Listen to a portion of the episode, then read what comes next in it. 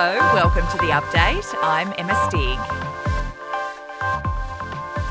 Victorian health officials are pushing for tougher COVID restrictions to return as cases continue to rise.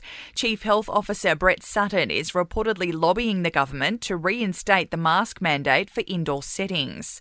Making special rapid COVID tests available to the general public will be high on the agenda when South Australian health authorities meet today and tomorrow. Despite approval interstate, South Aussies are still banned from buying the antigen tests in supermarkets. Fully vaccinated Vaccinated overseas arrivals will no longer need to isolate for 72 hours when they arrive in New South Wales or Victoria. Travellers and flight crew will still need to do a PCR test within 24 hours of touching down and return a negative result. The mother of two children killed in a light plane crash in Brisbane has revealed she was wrapping Christmas presents for them when she found out they were dead.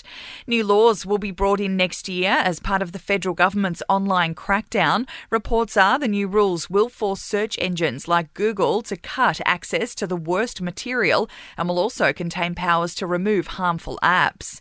Rex Airlines has entered the domestic market with flights connecting Melbourne, Sydney, and Brisbane. The move has already seen Virgin, Jetstar, and Qantas slash ticket prices.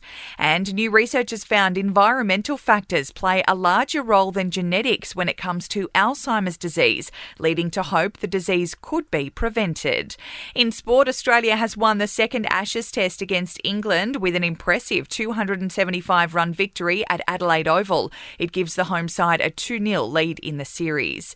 Former tennis world number one Rafael Nadal has tested positive for COVID, and the NBL and WNBL will wear black armbands and hold a minute's silence during this week's game in honour of the six children who died in the Tasmanian jumping castle tragedy. In entertainment news, George and Amal Clooney have been been spotted dining at a Brisbane restaurant with Julia Roberts. George and Julia are in the Sunshine State filming their latest movie. Kourtney Kardashian and Travis Barker have definitely made the naughty list this year. The drummer posting a pic on Instagram of himself kissing the bottom of Kourt's foot, letting everyone know she is all he wants for Christmas.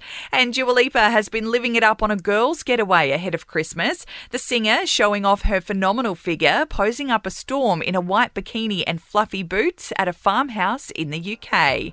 That's the latest from the Nova Podcast news team, but we'll see you tomorrow morning for another episode of The Update.